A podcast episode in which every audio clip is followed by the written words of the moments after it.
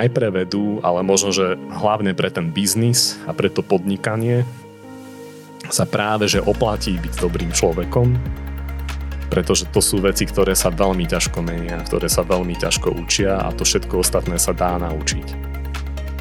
Že čo sa týka teda toho úspechu, tak mnohí miliardári tvrdia áno, treba vstávať o 5:00 ráno a potom z vás bude miliardár, lenže keby to bolo také jednoduché, tak všetci ľudia, čo vstávajú o 5:00 by boli miliardári. A tak toto nie je. Dobrý deň, milí poslucháči. Moje meno je Simona Hanová a vítam vás pri počúvaní ďalšej epizódy podcastu Na rovinu o podnikaní. Dnes tu so mnou v štúdiu už sedí, dámy a páni, jeden výnimočný hosť, ktorým je, dovolím si tvrdiť, špičkový slovenský vedec a neurogenetik, ktorý sa venuje výskumu spánku na Viedenskej univerzite a taktiež sa venuje popularizovaniu vedy, meditácie a kritického myslenia. Tomáš Eichler. Tomáš, vítaj. Hello, hello. Teším sa, že som medzi vami. Ďakujem, že si prišiel, zase tiež teším. A možno sa teraz, milí poslucháči, pýtate, že ako vlastne súvisí spánok s podnikaním a prečo sme zavolali do podcastu práve spánkového vedca Tomáša. Tak len ti dám info, Tomáš, že nezavolali sme ťa preto, že by si rozbehol práve nejaký biznis so spánkovými potrebami a začal predávať vankúše alebo čo. Ale si tu hlavne preto, pretože výskumy dnes ukazujú, že ak skvalitníme svoj spánok, môžeme výrazne zlepšiť dokonca aj svoje kariérne pôsobenie. A naopak, ak trpíme spánkovou depriváciou, zhoršuje sa naša nálada, kreativita, pamäť, rozhodovacie schopnosti a klesá taktiež naša produktivita. To si dnes už uvedomujú aj rôzne medzinárodné spoločnosti, ktoré do firiem zavádzajú tzv. Spánkový leadership. To nám samozrejme už vysvetlíš fundovanejšie dnes ty. A v závere potom odpovieme aj na otázky, ktoré nám poslali naši followery na Instagrame ohľadom spánku, za čo veľmi pekne ďakujeme. Tomáš, poďme ale pekne po poriadku. Ako som už spomínala, ty si spánkový neurogenetik, meditátor, rečník, získal si dokonca ako prvý Slovák prestížne medzinárodné ocenenie Viedenského biocentra za vedu a umenie. A prečo si si vybral, že sa budeš zaoberať práve výskumom spánku? Čo ťa k tomu viedlo? Lebo nerobíme vedu pre vedu, ale snažíme sa niečo robiť, čo naozaj bude mať nejaký impact, nejaký zmysel. A v tom čase, v roku 2011, keď som s tým začal, tak spánok bol ešte menej prebádaný, stále je dosť záhadný. A v tom čase o tej téme, ktorú riešim, neexistovali takmer žiadne vedecké publikácie. Takže to bol taký dosť riskantný plán, ktorý sa nakoniec podaril a bude to mať nejaký zmysel. A odtedy sa nejak ešte viacej začala šíriť tá osveta, čo sa týka spánku, lebo myslím si, že spoločnosťou je stále veľmi zanedbávaný a jeho dôležitosť je stále nepochopená. A preto som aj začal ľudí učiť vlastne takú nejakú zdravú produktivitu, aby to bolo udržateľné, pretože žijeme vlastne v pandémii nevyspatosti až vyhorenia a keď nekvalitne spíme, tak samozrejme, že to má vplyv na fyzické zdravie, na duševné zdravie, na naše rozhodovanie, s tým súvisí aj kariéra, lebo však keď robím zlé rozhodnutia, tak budem mať zlý život. A myslím si, že aj sa čoraz viac ukazuje, že nejde o to, aby sme boli čo najdlhšie hore a čo najviac času z dňa venovali práci, ale ide skôr o to efektívne manažovanie si pozornosti. To je podľa mňa ešte dôležitejšie ako to, že či pracujem 15 hodín denne alebo 4 hodiny denne. Keď si proste efektívne manažujem tú pozornosť a robím správne rozhodnutia, tak ten účinok bude oveľa lepší a je to udržateľnejšie, je to lepšie na zdravie. A vlastne spánok je základný pilier zdravia. Skús možno opísať, že prečo je ten spánok fakt tak dôležitý, lebo všade sa o tom píše, áno, treba spať a tak ďalej, dodržiavať spánkovú hygienu. Čo sa deje vlastne v našom mozgu? Prečo by sme mali dbať na kvalitný spánok? Že vlastne to hlavné divadlo spánku sa odohráva v mozgu, ale zasahuje úplne všetky kúty v tela. Takže všetko v tele sa opravuje. V mozgu takisto. Takisto v mozgu 20 krát efektívnejšie prúdia tekutiny počas spánku, takže je to taký veľmi dobrý výplach a detox pre hlavu. Takisto sa triedia spomienky, lebo počas bdenia sa vytvára veľa mozgových spojení a my ich potrebujeme aj selektívne zabúdať a tie najsilnejšie si zase posilňovať a to sa deje počas spánku. A potom taký cyklus striedavého zabúdania a uvoľňovania tých spojení a zase zosilňovania tých relevantných. Tak to je vlastne špecializovaná tá fáza bdenia na učenie a potom tá fáza spánku na zapamätanie a triedenie a takýmto spôsobom sa naučíme oveľa viac. Napríklad. A ty si spánok skúmal dokonca aj na červoch, s čím si sa dostal vlastne do konfliktu aj s Harvardom. O čo tam vlastne išlo, alebo ty si vlastne vyvrátil ich tvrdenia? Harvard tvrdil, že červí nespia, lebo oni to tak videli. Lenže ja som im už vtedy povedal, že oni to pozorovali za nesprávnych podmienok, za takých podmienok, za ktorých oni spať ani nemohli. Ja si im napísal normálne otvorený list, že... Ja som im to normálne osobne povedal. Aha. Normálne mi ukázali tú prezentáciu a ja som im ukázal moju prezentáciu, všetky dôkazy, oni, že nevadí, že my sme to už robili 5 rokov, tak to budeme publikovať a hotovo. Že sme platili 5 ľudí 5 rokov, tak to bude proste vonku. Ale zase treba povedať, že však tú metódu aj všetko robili správne, že nejako nepodvádzali, len za tých podmienok proste to takto pozorovali. A keď sa ukáže, že OK, nejaké podmienky nesedeli alebo nejaký prístroj bol nepresný a zistí to niekto iný, tak to je normálne. To sa, akože toto je vedecký prístup, že veda má takú dynamickú stabilitu pozerania sa na fakty, že keď sa fakty zmenia, tak aj tie vedecké teórie sa musia zmeniť. To je normálne. Kdežto pri nejakých takých nemerateľných veciach ťažko dokážeme, že sa niekto mýlil a veda má vlastne silu v tom, že je omylná, verejne omylná, že my vedci sa dopúšťame omylov verejne, aby sa z nich všetci mohli poučiť a keď sa stane nejaká chyba, tak sa veľmi rýchlo na to príde a v iných odvetviach to tak nie je. Takže vo vede sa práve že veľmi rýchlo ukazuje, či niekto buď úmyselne podvádzal a zavádzal, alebo sa proste pomýlil, alebo to bola chyba merania. Takže takto to bolo aj s tými červami. Ale aj mnohí ľudia, mnohí vedci tvrdili, že spia iba vtáky a cicavce a ani ryby nespia, ani hmyz nespí, ani nikto iný nespí. A vlastne sa ukázalo, že úplne všetky zvieratá spia. Nie len my a nie len červí, ale že úplne všetko, čo má nervový systém, spí. Ešte aj taká medúza, ktorá ani nemá mozog a má roztrúsený nervový systém, tak ešte aj tá spí. No a tým chcem povedať aj to, že na všetkých týchto zvieratách a hlavne na tej medúze sa ukázalo, že spánok je základný stav nervových buniek a tá potreba spánku sa objavila ešte pred potrebou mozgu. Čiže nedá sa to obísť, nedá sa to vynechať, je to proste biologický zákon, prírodný zákon a my tie zákony nevymyslíme, my ich môžeme objaviť a buď ideme s nimi, alebo ideme proti ním.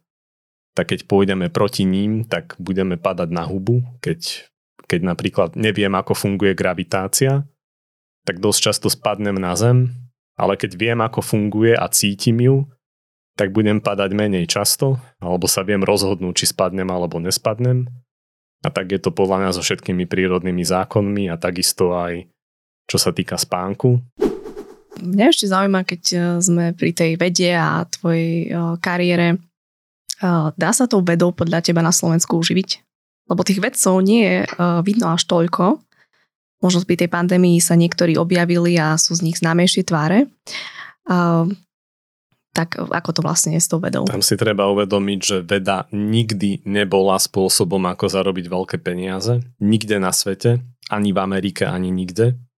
Väčšinou robili vedu ľudia, ktorí mali dosť peňazí z nejakých iných dôvodov, iných zdrojov a robili vedu akože pre zábavu. Takže takto sa robila veda v minulosti.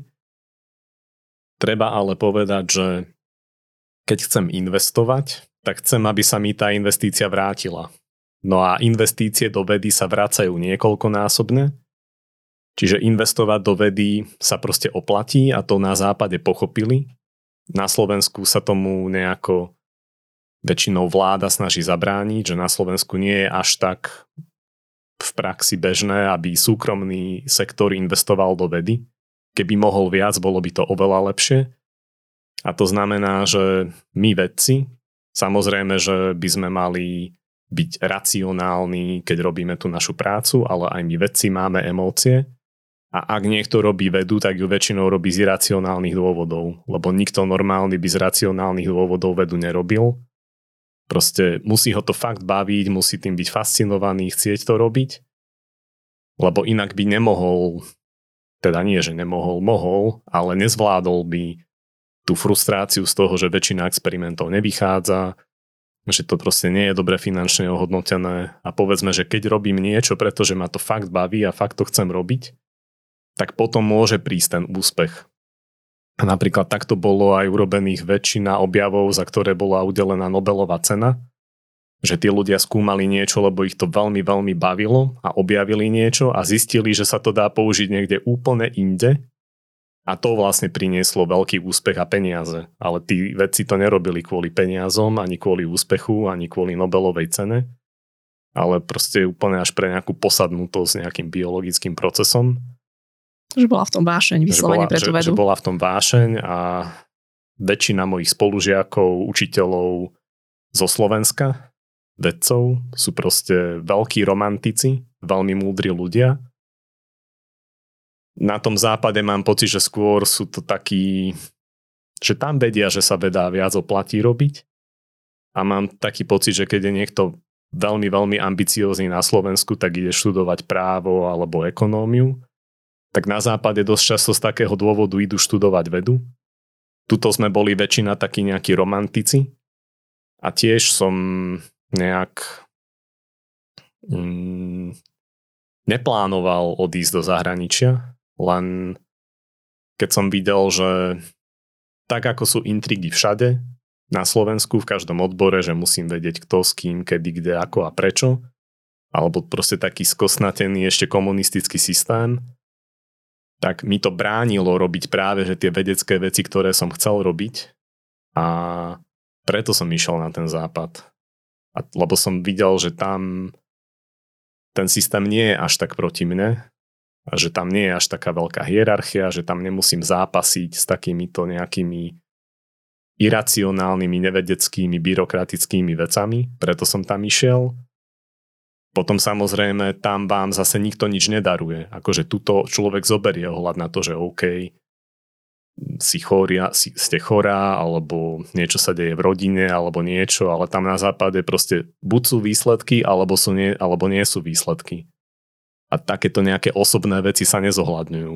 Takže na jednej strane áno, ale povedzme, že taký nejaký ten medziľudský faktor sa mi na Slovensku páči viac, ale čo sa týka akože orientácia na výsledky, alebo tak ako funguje Amerika, v Amerike majú vlastne meritokraciu, že výsledky sú rozhodujúce a proste nič iné neexistuje a áno, je to celkom objektívny systém, len aj ten má nejaké nevýhody.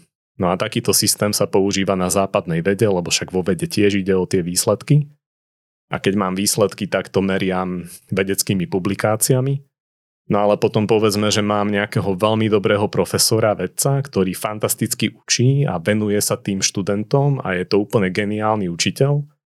No ale vyhodia ho, lebo nemá toľko publikácií ako ľudia, ktorí kašľú na učenie a proste sú to asociáli, ktorí len veľa publikujú. Tých si napríklad nechajú, ale super dobrý pedagóg vyletí z Harvardu, lebo nemá publikácie. A teraz čo? Ako budem merať to, ako ten človek učí? Čiže toto chcem povedať, že niektoré veci sú jasne merateľné a aj mňa teraz vlastne všetci riešia za to, že mám článok Science, ale ja som ten istý človek, aký som bol aj predtým, len mám teraz proste článok Science, akože najlepší vedecký časopis na svete. Tak si vážim, že dostávam ten priestor, ale to nebolo, že ja som tu nebol. Ako sa ti to podarilo vlastne? To nebolo, že ja som tu nebol a zrazu som spadol z neba. Tým je veľa rokov práce, predpokladám, nie je to len tak. A vtedy to bola akoby také nejaké otvorené dvere, že áno, mal som proste, alebo ľudia sa ma pýtali na to veľa. Len zistili, wow, však ty vieš písať. Hovorím, ďakujem, ale však ja som vždy vedel písať. Len to nikto nechcel publikovať. No, takže to sa podarilo tak, že povedzme, že veľa ľudí má nápady, aj veľa vedcov má nápady, ale treba ich vedieť realizovať. A my vo vede ich realizujeme experimentami, čiže mám nápad, ako odmerať, ako funguje spánok alebo zobúzanie sa. No ale keď mám ten nápad iba v mojej hlave, tak to môže byť geniálny nápad a nikomu to nepomôže. A keď to viem pretaviť do praxe, tak viem urobiť niečo super. A takto to bolo aj s tým článkom Science, že to bolo unikátne, originálne, nové, ťažké, 10 ročia ľudí trápiace veci, ktoré som proste dokázal veľmi rýchlo pretaviť do niečoho reálneho. Samozrejme vedieť to efektívne odkomunikovať, vysvetliť, zjednodušiť. My veci vlastne zjednodušujeme. Tak keď sa nám to podarilo až takto veľmi zjednodušiť, tak to bolo také dobré, že to vlastne publikoval časopis Science. Respektíve to boli také silné dôkazy, lebo my sme vlastne museli také silné dôkazy poskytnúť, aby to prebilo tie tvrdenia Harvardu, ktoré tvrdili proste opak. Takže myslím si, že potom sa aj ukáže, že keď vie človek proste sa o tom nápade rozprávať s inými vedcami, prijať tú kritiku na to, lebo však tí vedci, ktorí nás kritizujú, to je dobrá vec. To ináč by som aj chcel tak nejak zdôrazniť, že ja si to aj veľmi vážim na mojich kamarátoch, alebo známych, alebo bývalých partnerkách, alebo komukoľvek, že keď ma niekto kritizuje a proste mi niečo hovorí, tak ja sa z toho veľmi teším. Aj ťa to môže posunúť ďalej, aj každého z nás. Posunie a uvedomujem si, že stojí to aj energiu toho človeka, ktorý mi to hovorí. Je to pre neho vlastne potenciálne nebezpečné, lebo človek sa môže nahnevať, alebo nejakomu to akože odplatiť, alebo tak. Takže mňa mnohí vedci akože dosť tvrdo napádali, kritizovali a nedal si sa. Ja som akože veľmi rád, že to urobili, lebo mi to vlastne ukázalo, že kde sú tie slabiny, alebo že čo možno robím zle, alebo že nerobím to zle, len to neviem odkomunikovať tak, aby to bolo vlastne správne pochopené. Takže takáto nejaká vedecká vojna viedla k tomu, že tie nápady boli zrealizované, správne odkomunikované, až to viedlo vlastne k článku v časopise Science. Takže takto sa robí veda, takto by sa podľa mňa aj malo žiť, že keď odmietam realitu, tak neviem fungovať v realite. A keď tú realitu viem prijať a keď sa mi na tom niečo nepáči, tak skôr viem na tom niečo zmeniť. A takto sa robí aj veda, takto by sa podľa mňa mala robiť aj terapia. Že proste keď tvrdím, že nejaký problém nemám, že proste stále pijem alkohol, ale budem hovoriť, že ja nie som alkoholík, alebo neriešim to, tak proste to nezmením, ale keď si to viem priznať, že áno, tak toto je a nechcem, aby to tak bolo a potom idem niečo pre to robiť, tak stále ma to bude stáť nejaký čas a energiu, ale zmením to oveľa skôr, ako keby som tvrdil, že to tak nie je. A veda sa robí takisto. Proste keď odmietam realitu, tak nebudem proste ani dobrú vedu robiť. Takže keď chcem aj úspešne podnikať, tak podľa mňa je dobré vyhnúť sa toxickej pozitivite, že áno, všetko musí byť super a všetko je super. Však akože môže byť, ale keď to tak nie je, tak najprv príjmem, že to tak nie je a potom to zmením na niečo pozitívne. Alebo niekedy ľudia majú radi jednoduché riešenia, jednoduché príbehy, jednoduché unáhlené závery. Ja si myslím, že je super veci zjednodušovať. To my veci vlastne robíme. Len najprv to treba prijať. Áno, je to komplikované, je to zamotané, tak toto je a idem to proste zjednodušiť. Tak si myslím, že aj ten proces, ako sa k niečomu dopracujem, je rovnako dôležitý ako ten samotný výsledok. Takže to platí aj pre experiment, to platí aj pre iné veci v živote. Vidím tam tú paralelu v tom, čo sa týka vedy a podnikania, čo si aj spomínal, že mnoho ľudí má všelijaké rôzne nápady, len treba ich aj zrealizovať. Hej? Čiže je pekné sa o tom rozprávať a uvažovať, ale getting things done. Hej? Čiže presne, a konfrontovať to s realitou. Komunikácia je veľmi dôležitá, lebo my vlastne potrebujeme informácie a bez komunikácie tie informácie nezískame. A podľa mňa je dobré naučiť sa komunikovať s ľuďmi, s ktorými si nerozumieme, ľudia, ktorí sú proste iné typy. Toto je tiež veľmi dôležité a potom aj čo sa týka toho podnikania, tam je dôležité mať takú nejakú štruktúru podľa mňa. No tú štruktúru nám vie dať aj veda, že mať proste taký nejaký rámec a kombinovať rôzne veci.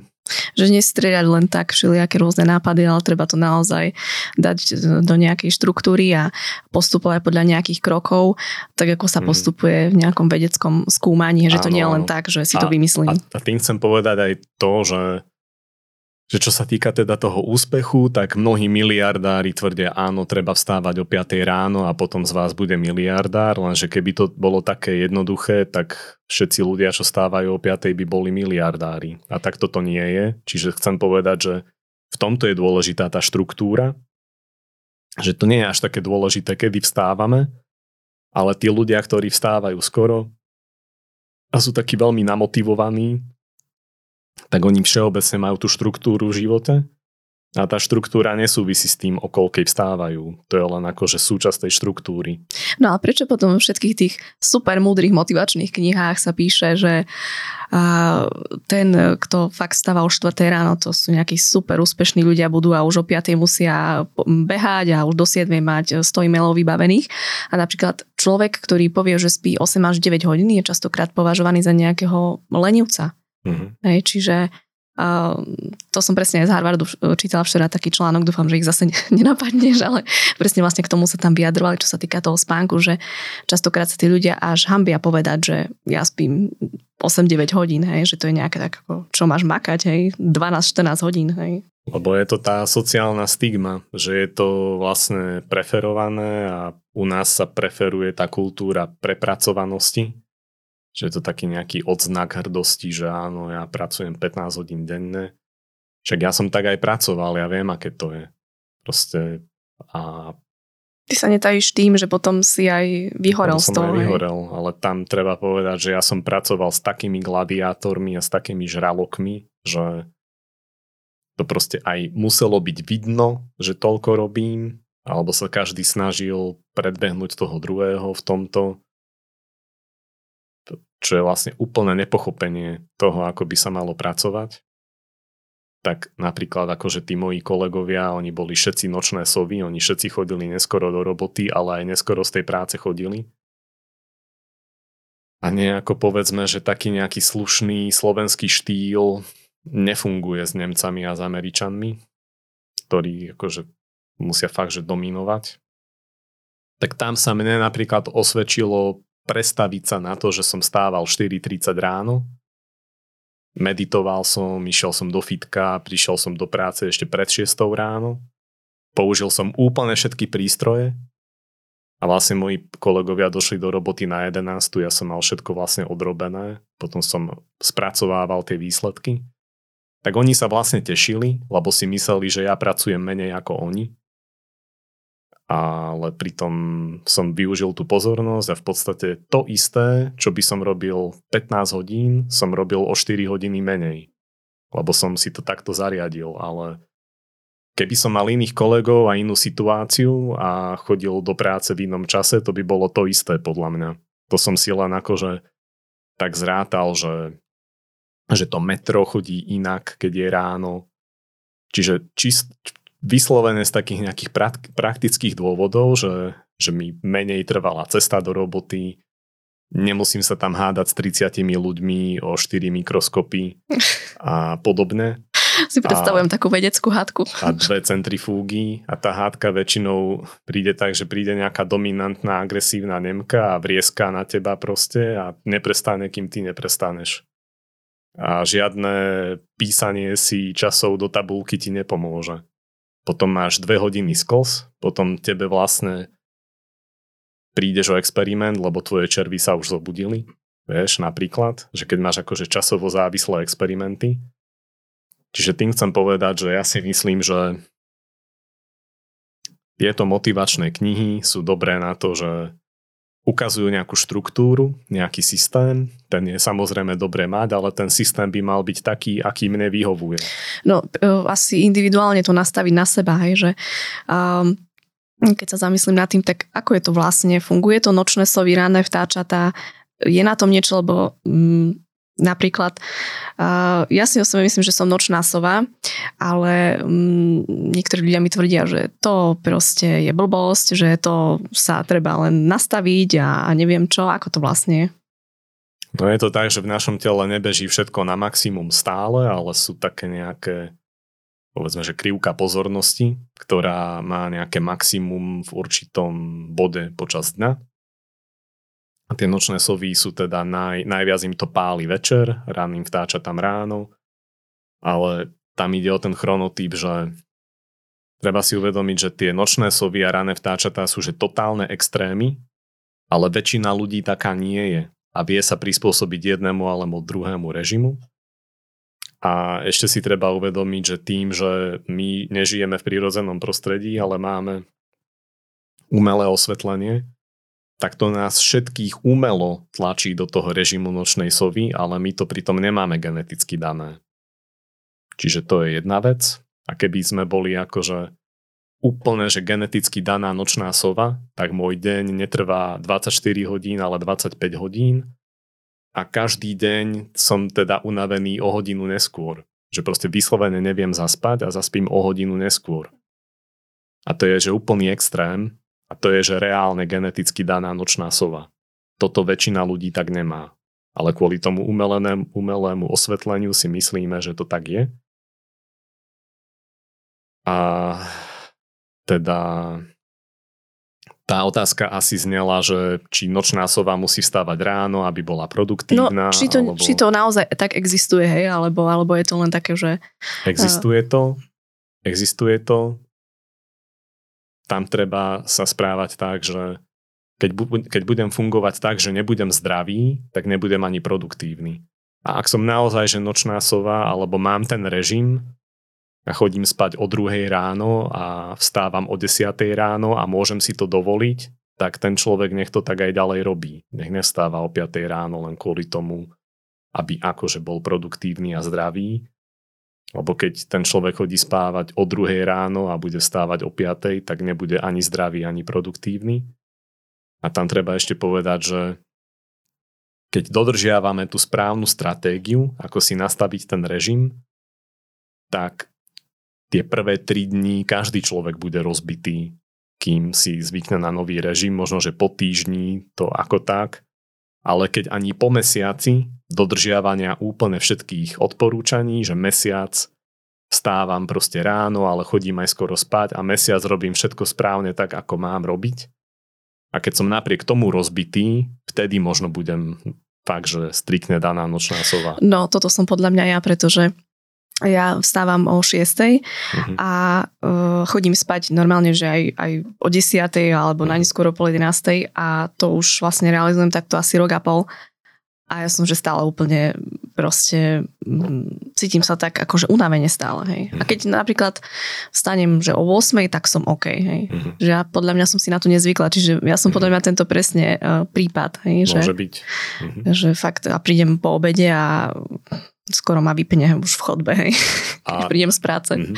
A tam by som ešte odporúčil, že sú také rôzne odporúčania pre nočné sovy, pretože v tejto našej spoločnosti, kde sa uprednostňujú tie skoré ranné typy, jasné, že si nahromadíme také nejaké zdravotné poškodenie a toto sa dá kompenzovať alebo zredukovať tak, že napríklad keď vstaneme, tak sa vystavíme naozaj veľmi silnému svetlu. Ak vonku nie je svetlo, tak si zapneme proste umelé osvetlenie, fakt, že silné, čo najviac bieleho svetla ráno. Večer sa snažiť nevnímať také svetlo, mať proste okuliare, čo to svetlo blokujú, alebo svietiť takými svetlami, ktoré sa podobajú na svetlo sviečky. Prípadne užívať ten melatonín večer. Že nech máme fakt, že silné signály na tú synchronizáciu, že silné svetlo ráno, takéto veci večer. Toto keď nočná sova aplikuje každý jeden deň, tak bude zdravšia, ako keby to nerobila. Okay. Čiže toto tým chcem povedať, že keď vieme, ako tie veci fungujú, čo sú vlastne tie signály, ktoré naše gény očakávajú, tak keď im ich dáme, tak fungujeme optimálne. No a my sme doteraz nevedeli, čo sú tie správne signály pre naše gény, lebo my sme sa nevyvinuli, aby sme boli nevyspatí, chorí a rozrušení a problém nastane, keď tým génom nedáme tie správne signály. Vďaka vede vieme, čo sú to, takže toto je napríklad ono. A takisto jasné, že sú aj nejaké iné príčiny, prečo sa ľudia cítia rozbití, keď ráno vstanú. Aj rôzne potraviny a nápoje, ktoré konzumujeme, tak niečo je lepšie konzumovať ráno, niečo zase večer, niečomu sa zase vyhnúť večer. A čo by sme teda pred tým spaním ešte mali robiť, alebo ako by to malo ideálne vyzerať? Prípadne ako to robíš ty? Ono, tie zásady sa všeobecne volajú, že zásady spánkovej hygieny, takže to si môžete vygoogliť, že spánková hygiena. Ja som o tom napísal nejaké články, ale aj nejakí iní ľudia. Takže to sú také odporúčania, že čo robiť a nerobiť, čo jesť.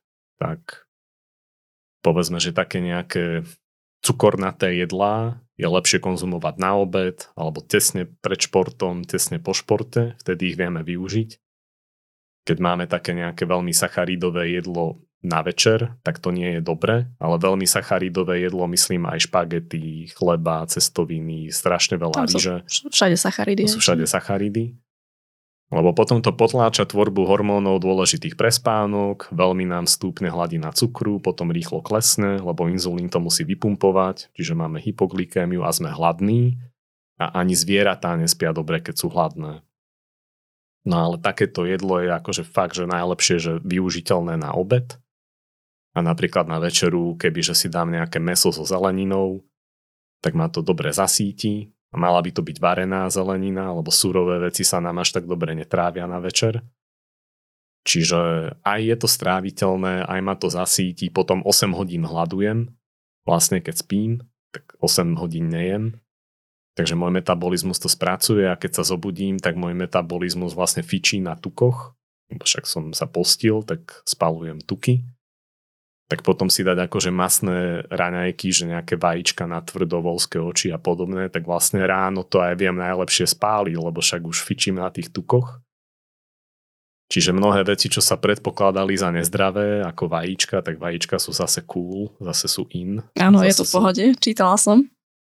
Takže napríklad aj toto má vplyv na spánok, alebo aj čo sa týka cvičenia, tak keď cvičím počas dňa, je to fajn, ale kebyže cvičím, že úplne, že tesne pred spánkom, tak môže ma to príliš nabudiť. Aj stimulovať, no to som minula napríklad vyskúšala a teda potom som vôbec nevedela zaspať, tak si hovorím, že to asi nie je úplne dobrý nápad. Bolo by dobré docvičiť 3 hodiny pred spánkom. A asi aj nejesť niekoľko hodín, nie? 2, 3 alebo či nie? Možno 2. Ale tiež ide o to, že ak niekto nie je na to zvyknutý a nemá taký metabolizmus, že nie je zvyknutý sa proste postiť a bol by hladný, tak radšej nech sa naje. A keď niekto už je zvyknutý a má tak pozapínané tie gény na spalovanie tuku, vďaka tomu, že sa postí a vie, že nebude hladný počas noci, tak nech neje. Akože je dobré vyskúšať si to na sebe. Niekedy je, že som celý deň nič nejedol, že vôbec nič, tak mám až proste mdloby z toho večer, tak jasné, že sa najem, keď môžem. Alebo som jedol veľmi veľa ráno, ale stačilo mi to a nie som hladný večer, tak nebudem jesť. Však akože to telo treba počúvať. A čo si myslíš o napríklad CBD a týchto veciach na spánok? Množstvo ľudí to používa, všímam si to, všetké kvapky a prípravky a funguje to podľa teba, alebo ako to je? No je to marketing. A že aby som sa teda bezpečne vyjadril, tak zatiaľ ma žiaden vedecký dôkaz nepresvedčil o tom, aby som to užíval. Čiže ja nehovorím, že to nemôže fungovať, ale zatiaľ to nebolo vedecky dokázané, že by to fungovalo. Je to podľa mňa skôr marketing. Presne. Však keď verím, že to bude fungovať, tak to fungovať bude a keď to stojí určité peniaze, tak to musí byť dobré. A my nevidíme, že koľko investorov, milionárov v tom má investované a chcú, aby sa im tá investícia vrátila. Koľko platia ktorým influencerom, aby sa fotili s tým, ako si kvapkajú CBDčko. A je to zvláštne, že áno, dajte si 5 kvapiek CBDčka, aby ste lepšie zaspali, 4 kvapky CBDčka ráno, aby vás to nabudilo. 10 kvapiek CBDčka na obed, aby vám to pálilo. Tak keď tomu verím, tak je to také, ale zase treba povedať, že ak by mal niekto napríklad nejakú chorobu a naozaj by bolo dokázané, že na túto konkrétnu vec toto naozaj pomáha, tak akože samozrejme, a asi sú aj takéto veci, ale to neznamená, že je to univerzálne riešenie pre každého. A univerzálny nástroj.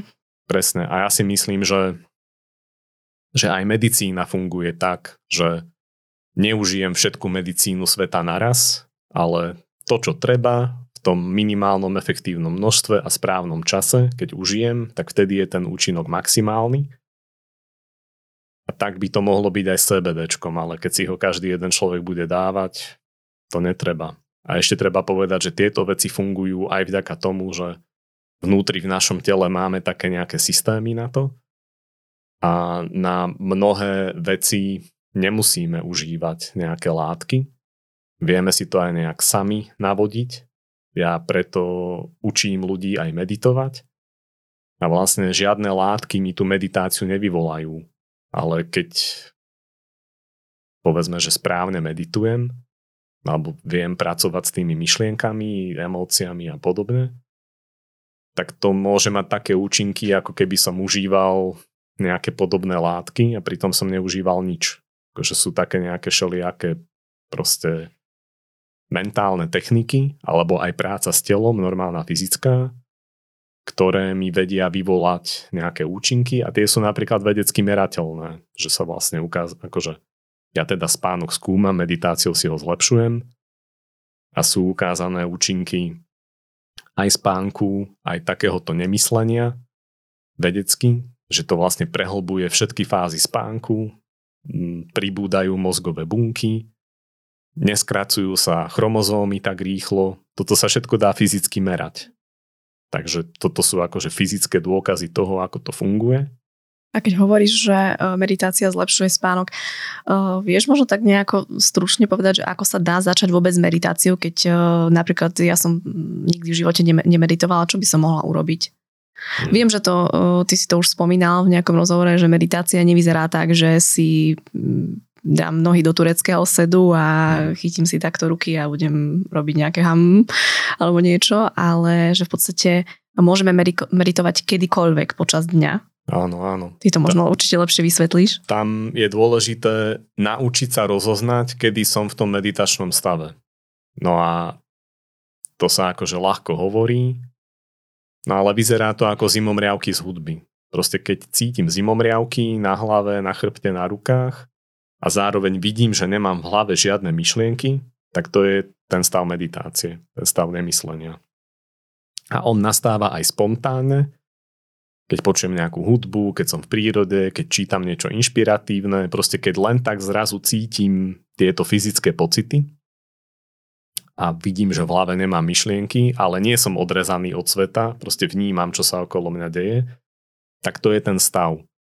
A takými rôznymi meditačnými technikami sa ten stav dá aj vyvolať, alebo nejako dopomôcť k tomu.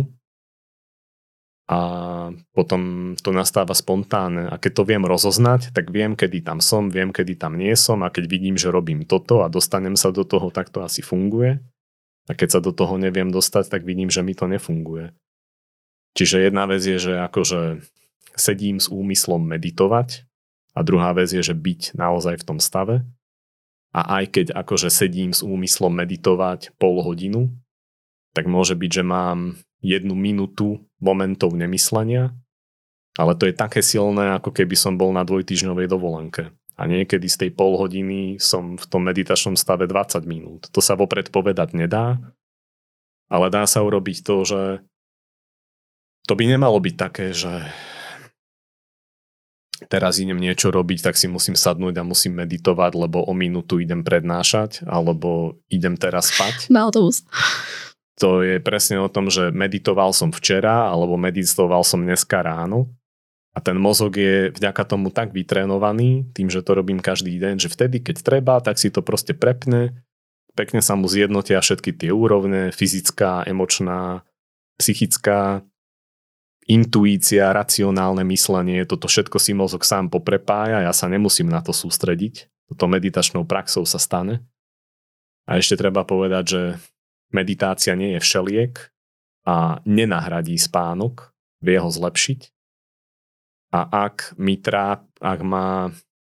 v tom nemyslení bráni nejaká závislosť alebo nejaká trauma, a to mi bráni aj v spánku, že mám nočné mory, tak jasné, že niečo sa dá riešiť aj meditáciou, ale sú aj silnejšie nástroje. Takže tá meditácia vie byť ako... Doplnok, introspekcia, domáca úloha, samodiagnostika. A napríklad, keď niekto potrebuje traumaterapiu, tak tá mu urýchli to uzdravenie sa. Čiže preto je akože meditácia podľa mňa jeden z dobrých nástrojov, ale nie je ten jediný a nie je ten najsilnejší a sú rôzne nástroje na rôzne veci. A tá meditácia mi vie pomôcť lepšie fungovať v realite, tú realitu zhodnotiť a posúdiť, že ktoré iné nástroje sú vhodnejšie na to, čo treba. A tie mi potom vedia pomôcť vlastne ešte lepšie meditovať. Čiže takto sa to dá nakombinovať. Čiže treba naozaj, že pozerať sa na to jednak z individuálneho hľadiska, jednak to nakombinovať a nie len, že teraz začnem meditovať a už nič iné nemusím robiť.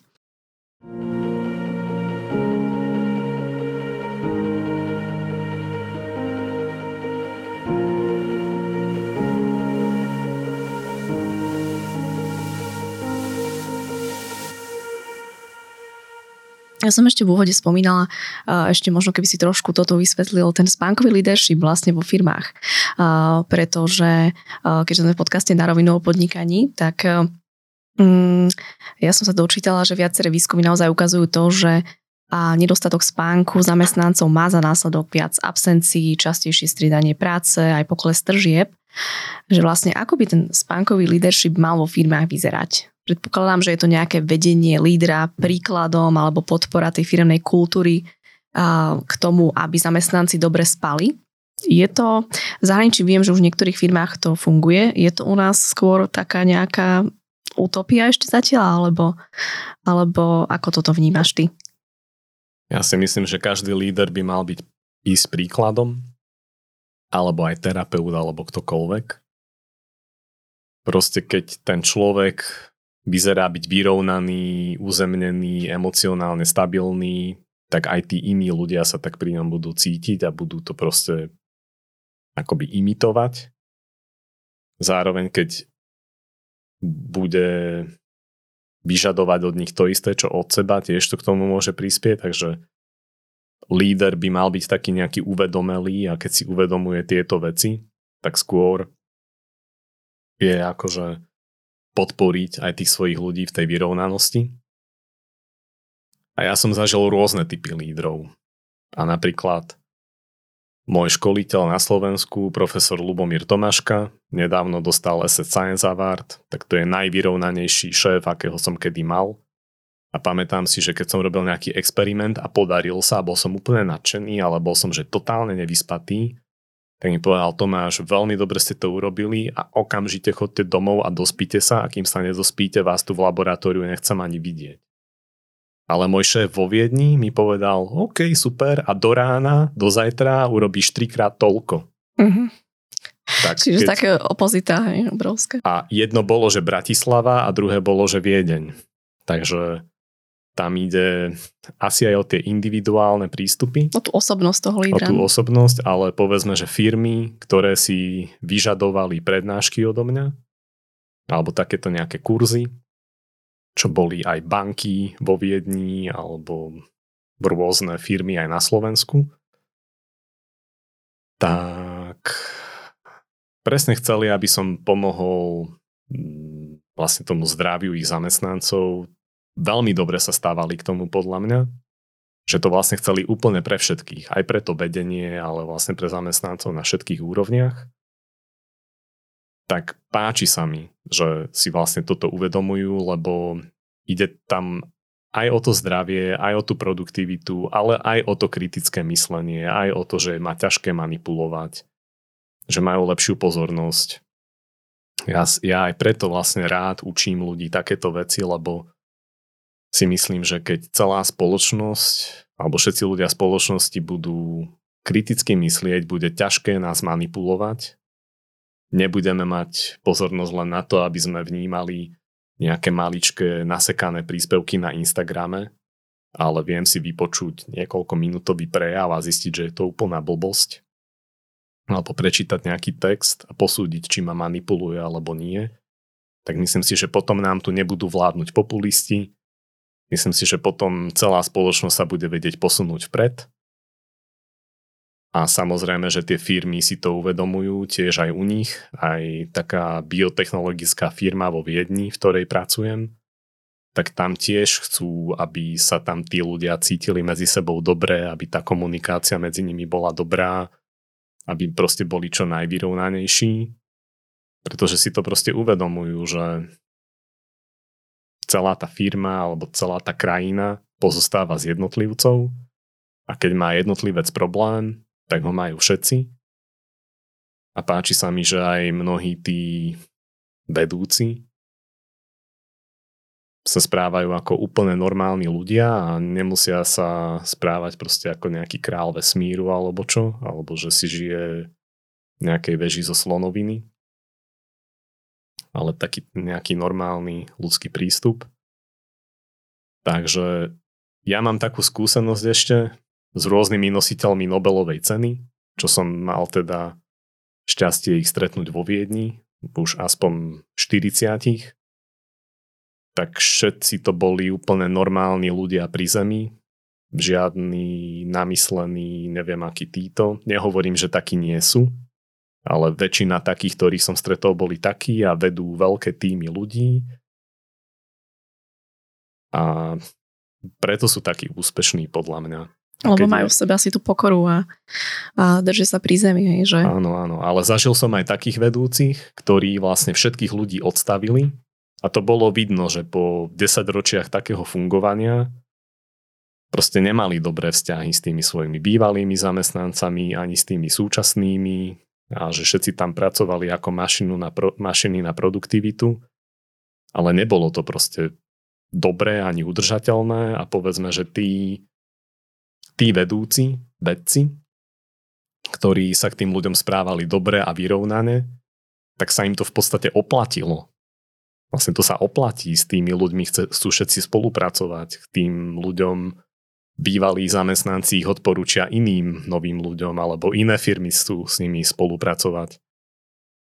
Takže to aj, tuším, že Matt Ridley napísal vo svojej knihe Moral Animal, že proste je dobré byť dobrým, lebo sa vám to oplatí. Lebo sa to aj veľmi rýchlo rozšíria. Lebo sa to proste oplatí a byť oportunistom sa oplatí v podmienkach, ktoré sú chaotické, krátko žijúce zvieratá, ktoré žijú fakt krátko a majú 1000 potomkov, ktorí tiež žijú krátko a nikdy nevedia, kto koho stretne.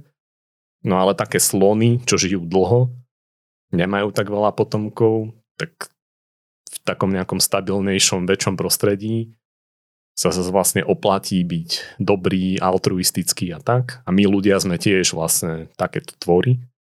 Že keď sa na to pozrieme akože čisto biologicky, z čisto biologického hľadiska, tak by sme si mysleli, že OK, keď budem neviem aký egoista a ťažký gladiátor, áno, dosiahnem veľký úspech a to je zmysel života. Lenže nie je to udržateľné. A keď taký nie som, by bola škoda nútiť sa do toho byť taký, aby som akože úspel. A to, že je niekto dobrák, neznamená, že bude neúspešná socka, vôbec nemusí byť. A práve, že sa mu to môže ešte aj oplatiť. A tiež sa mi aj osvedčilo aj v tej viedenskej biotechnologickej firme, alebo proste aj na ústave, že povedzme, že ako všade inde, však aj vedci sú múdri, ale keď je niektorá sviňa, tak ťažko ho naučím to, aby sviňa nebol. Ale keď je niekto, že dobrý človek, má veľa dobrých vlastností, ale nevie nejakú techniku, alebo neovláda dobre nejaký jazyk, toto sa vie naučiť, vie sa to doučiť. Akože tá ochota sa učiť je fajn, ale akože prerobiť niekoho zlý charakter na dobrý sa tiež dá, ale je to veľmi ťažké a ten človek samotný to musí chcieť.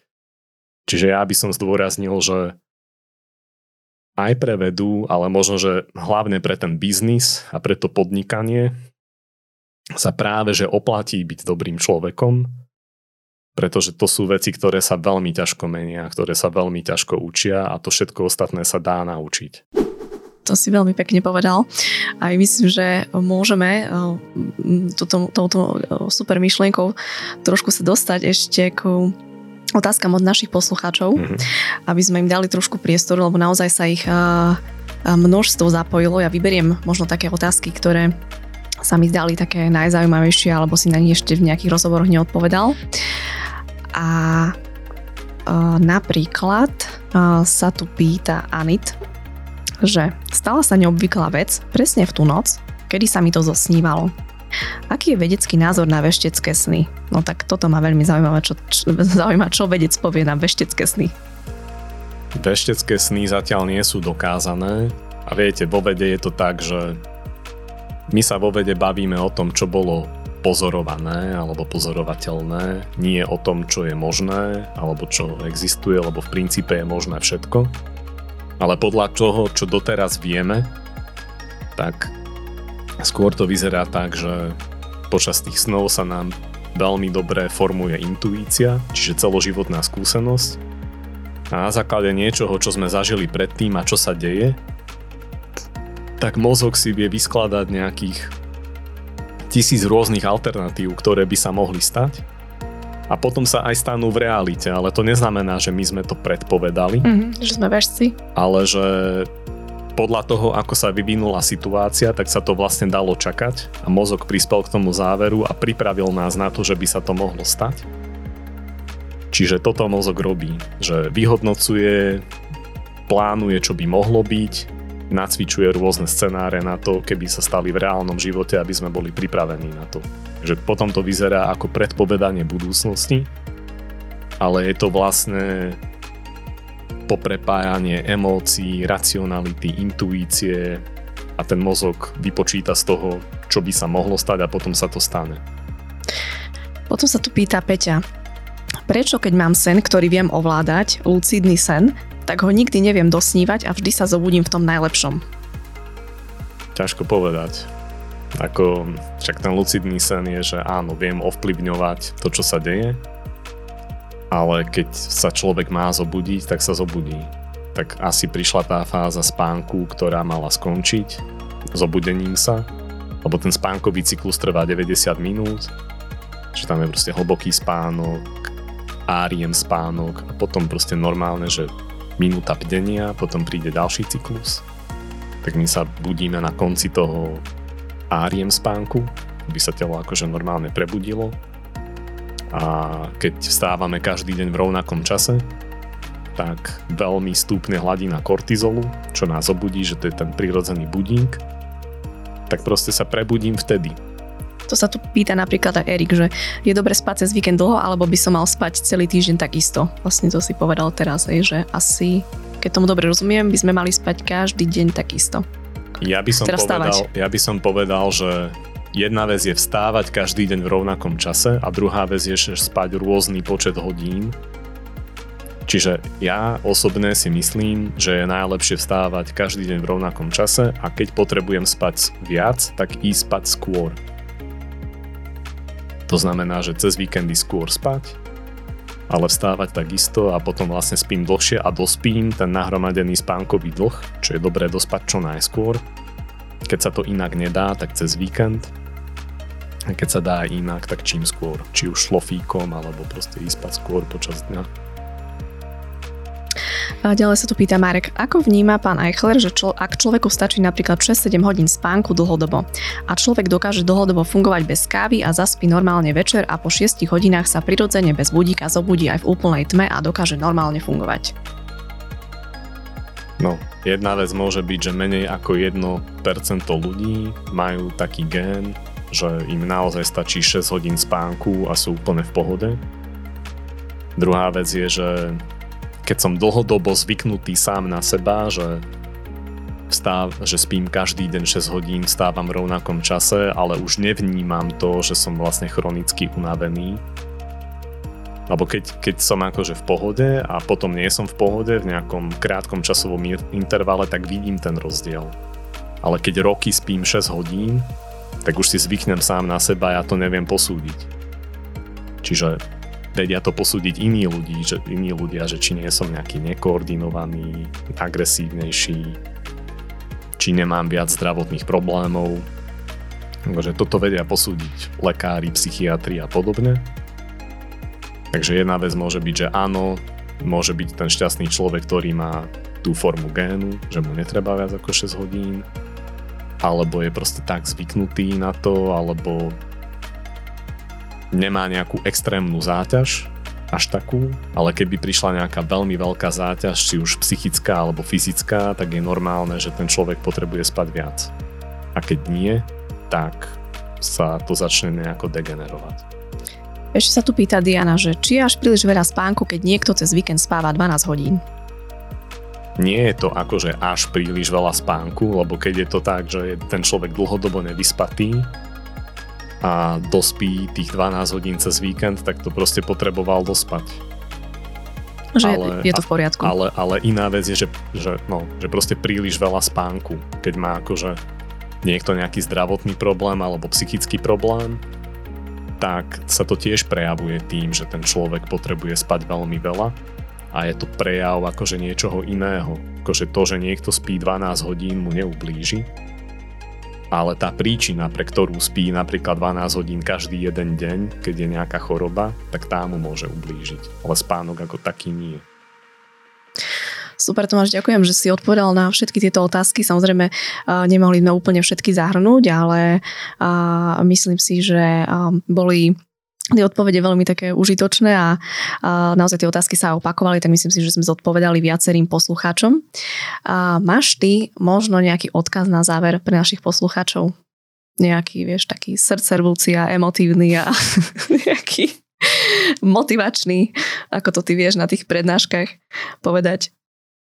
Som povedal, že prebuďte sa, prejavte sa a žite.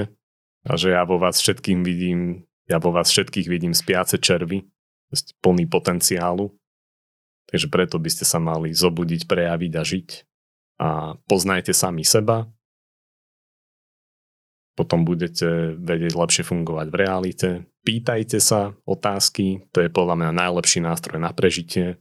Otázky vyjadrujú záujem. Otázkami si viete overiť zdroje informácií, takže nebojte sa pýtať. Ak máte nejaké otázky navyše, pokojne mi napíšte, budem sa snažiť odpovedať na ne. Na ten tvoj Instagram, čo v reálku bol už iná, že neurogenetici, ako to tam rozprával celý čas, nie? Tomu Živčákovi. Áno, sa snažil dať dole robením si srandy z toho. Aj akože Instagram je, že @neurogeneticist. alebo www.tomaseichler.com alebo neurogeneticist.com, to je vlastne anglická verzia mojej web stránky. Tak tam sú aj rôzne zdroje, o ktorých som hovoril, rôzne články, podcasty, rozhovory v telke, v rádiu. Takže tam toho nájdete viac, aj o tej spánkovej hygiene. Dáme všetky vlastne tieto kontakty na teba, aj linky do popisov, aby sa potom vedeli k tomu poslucháči vrátiť a vedeli ti písať a dať ti spätnú väzbu na tvoj výkon dnes, ale nesrandujem. Som zvedavý, akože ja som vďačný za každú jednu otázku, lebo podľa toho tiež sa dá posúdiť, akože hlúpe otázky neexistujú, sú len hlúpe odpovede. Ale jasné, že aj podľa kvality alebo typu tej otázky vie ten človek posúdiť, že či ho tí ľudia vlastne vôbec nepochopili, alebo či vlastne nadchol ich pre niečo a pýtajú sa fakt, že akože chcú vedieť viac o tom. Toto sa tiež dá veľmi veľa akože posúdiť, že keď sa ma nikto nič neopýta, tak viem, že to nebola dobrá prednáška.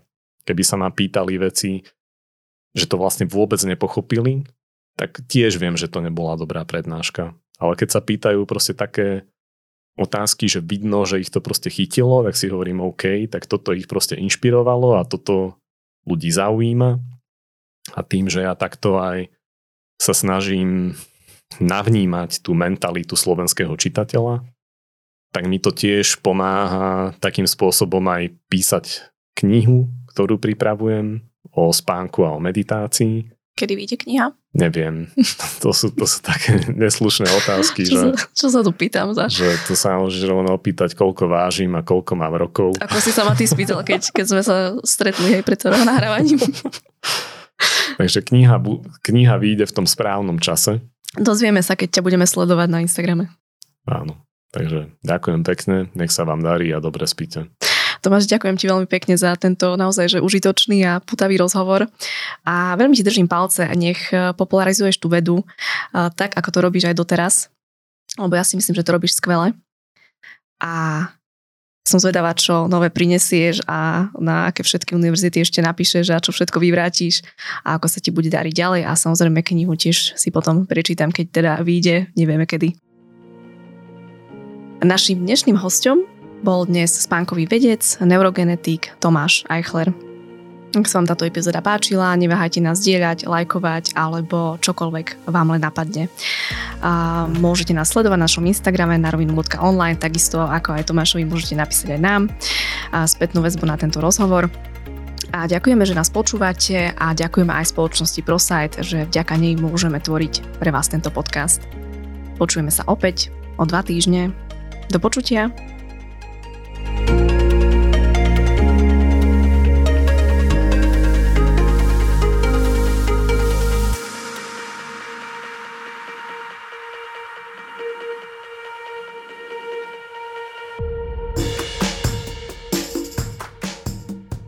Počúvali ste Na rovinu o podnikaní, dvojtýždenný podcast spoločnosti ProSite Slovensko. Podcast Na rovinu o podnikaní nájdete vo vašich mobilných podcastových aplikáciách alebo na streamovacej službe Spotify, ale aj na webe www.narovinu.online. Strih a produkciu zabezpečila spoločnosť Button Media. Do počutia o 2 týždne.